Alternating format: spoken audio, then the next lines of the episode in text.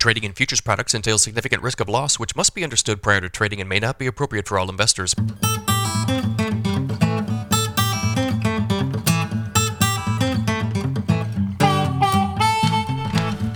Good morning, everybody. It's Wednesday, April 19th, 5.30 a.m. Central Time. As I speak here, Mackenzie, good morning. Good morning. How are you, Joe? I'm doing great. Where are we going to start today? So, we're going to talk about corn. The nearby May July corn spread po- posted fresh highs yesterday. The spread peaked at a 35 cent inverse yesterday, a life of contract high. Spread strength can be tied to a strong cash market, an undercovered end user, and a lack of farmer movement given the arrival of the U.S. planting season. The record high for any May July spread was it was back in 2021 when the spread traded a 66 cent inverse in late April. Calculations favor no deliveries versus the May contract after first notice day on April 28th. The spread and, and the strength here in these spread contracts, they're telling you, the market is telling you that it wants your corn. Um, a lot of uh, buyers, your elevators, your ethanol plants, they've switched their bids to July. I don't think they want to be caught short this May contract. I think they fear that there could be some explosive upside price action. It, it appears to me as if the end user is undercovered and they're undercovered at a bad time of year. Uh, farmer movement really kind of grinds to a halt during planting season. I think that's what we're seeing here. If you look at some of the basis bids around the country, they're really fantastic. And it's not just out west where they had the, the drought last year, ongoing drought, even areas of the central corn belt. I mean, there's plenty of, of $7 cash corn bids out there. And sometimes there may be like special bids that are available for a day or two here and there. But uh, this this is indicative of strength. The market wants your corn. I'm going to be very curious to see what happens once this May contract goes off the board. Is, is the July going to pick up the slack and rally to these sort of levels in terms of flat price, like kind of where the May's at? It's an interesting deal. Um, the delivery calculations, again, favor no deliveries. Uh, you're probably not going to see that, although it, it could change, I suppose uh, first notice days until the 28th. Uh, this is all a characteristic of like a tightly supplied uh, old crop corn market for sure. So positive sign that these spreads are rallying and they've got more room to go. Um, like you said, back in 21, this thing went to 65, 66 cents. So there is there is more room to go if it wants to go, and there's historical precedent uh, for it to do exactly that. Guys, make sure if you're not already doing so, you need to check out our premium content. What did we talk about yesterday, Joe? Okay, so every time uh, we put out a, a, marketing recommendation for corn or soybeans, uh, I tend to do a video where I explain exactly uh, what I did, why I did it, and uh, my my deal here is that everything we do is transparent. So I run through every sale that I've advised, benchmarked by date, by percentage, uh, all the way back to like when I started doing 2022 bushels in this case of corn and soybeans. If you guys want to see exactly what we did this week and uh, exactly what we've done, check out the premium stuff. 50 bucks a month. You can cancel at any time, no other fee, no other obligation. This is a monthly deal built to your credit card. You can sign up on your phone this morning. It'll take you like a minute to do. absolute piece of cake. Let's get into the weather here. Yes, the forecast for the U.S. Southern Plains is slightly warmer.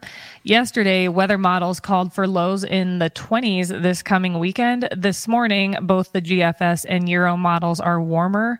The GFS calls for lows in the mid 30s for most of Kansas, while Oklahoma and Texas will be will be even warmer.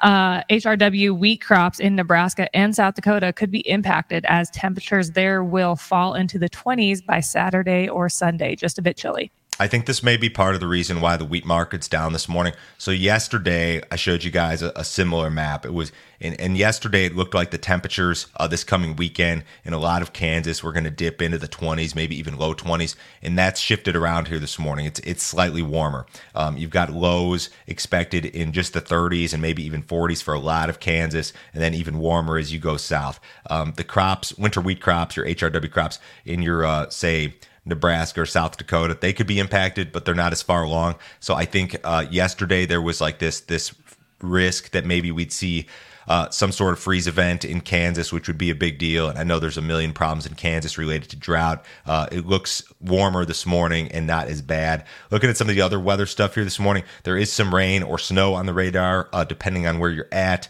uh, moving over parts of North Dakota, South Dakota, Minnesota, Iowa, a little bit of Nebraska. It's going to move its way east uh, over the next seven days here. You're going to see some decent accumulation in the central and eastern parts of the Corn Belt, certainly in the uh, southern part of the country, southeast mid south. Uh, it's going to be wet, uh, a little bit drier by comparison. Of course, again, no rain for western Kansas, no rain for the Panhandle area, uh, very little for uh, Nebraska, Colorado. A lot of these dry areas are going to stay dry the way that it looks.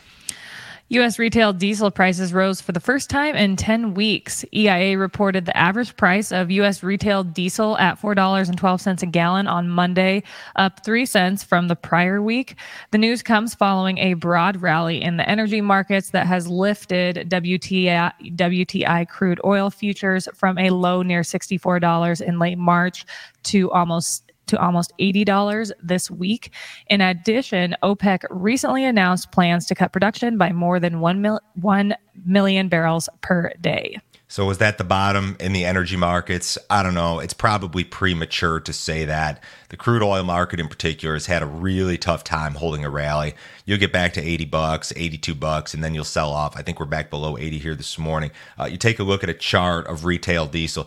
We've come down a long ways. I mean, this thing peaked at 581 national average June of last year. That was right around, it was the same month, I believe, that that CPI uh, inflation peaked was in June of, of last year, 581. So we've taken a dollar 70 off of retail diesel. And of course, you'd love to see this thing even lower, but uh, it's gone in the right direction for sure. So was that the bottom in the energies?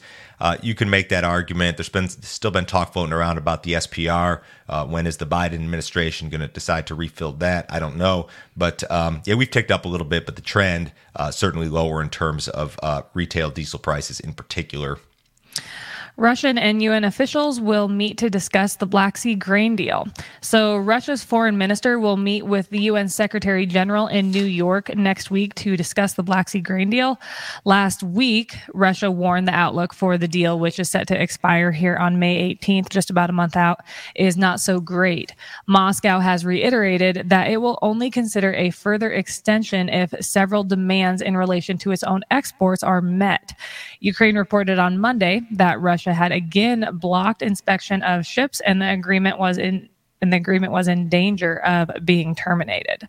I'm honestly sick of this story because we, we talk about it every day. I'm sick yeah. of it. it. But it's the same thing over and over. Uh, Reuters reporting this morning, this was out at 2:47 a.m. Central Time, that ship inspect inspections have resumed today after two days of talks. So I guess for the moment we're going in the right direction.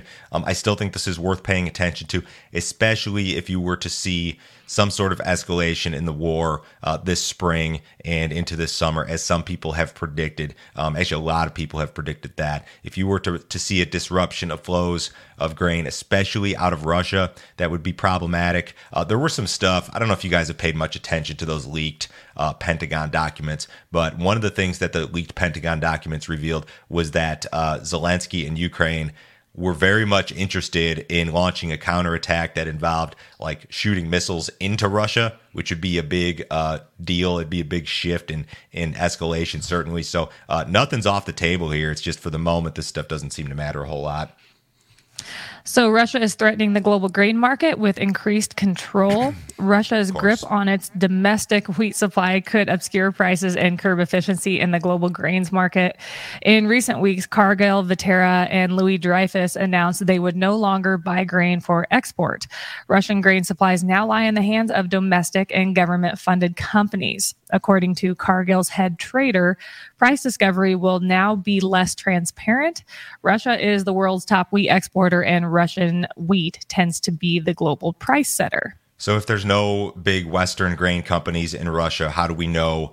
what they're selling wheat for officially. Um, this is related to this next slide I'm going to throw up here, Mackenzie. Um, these five countries are laundering Russian oil and selling it to the West. Uh, there's going to be a lack of transparency when it comes to Russian grain prices. And I would not be shocked in the future if you saw stories along these lines uh, when it comes to oil, uh, similar like in grains. Like Russia's selling wheat to somebody, except we don't know what they sold it for, and now it's being uh, remarketed on the export market, something along those lines. I mean, I feel like this stuff is all kind of tied together. This lack of lack of transparency when it comes to pricing. And Russia just, they want control over the grain. The government does uh, the way that it looks. And I don't know exactly what that means for, for wheat prices. Um, I don't know if it's bullish or bearish necessarily, but the lack of transparency is not a good thing.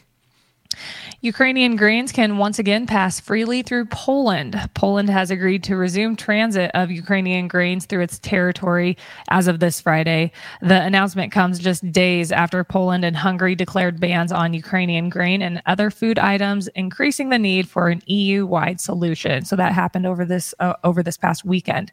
A ban on the import of Ukrainian food food products to Poland will remain in place.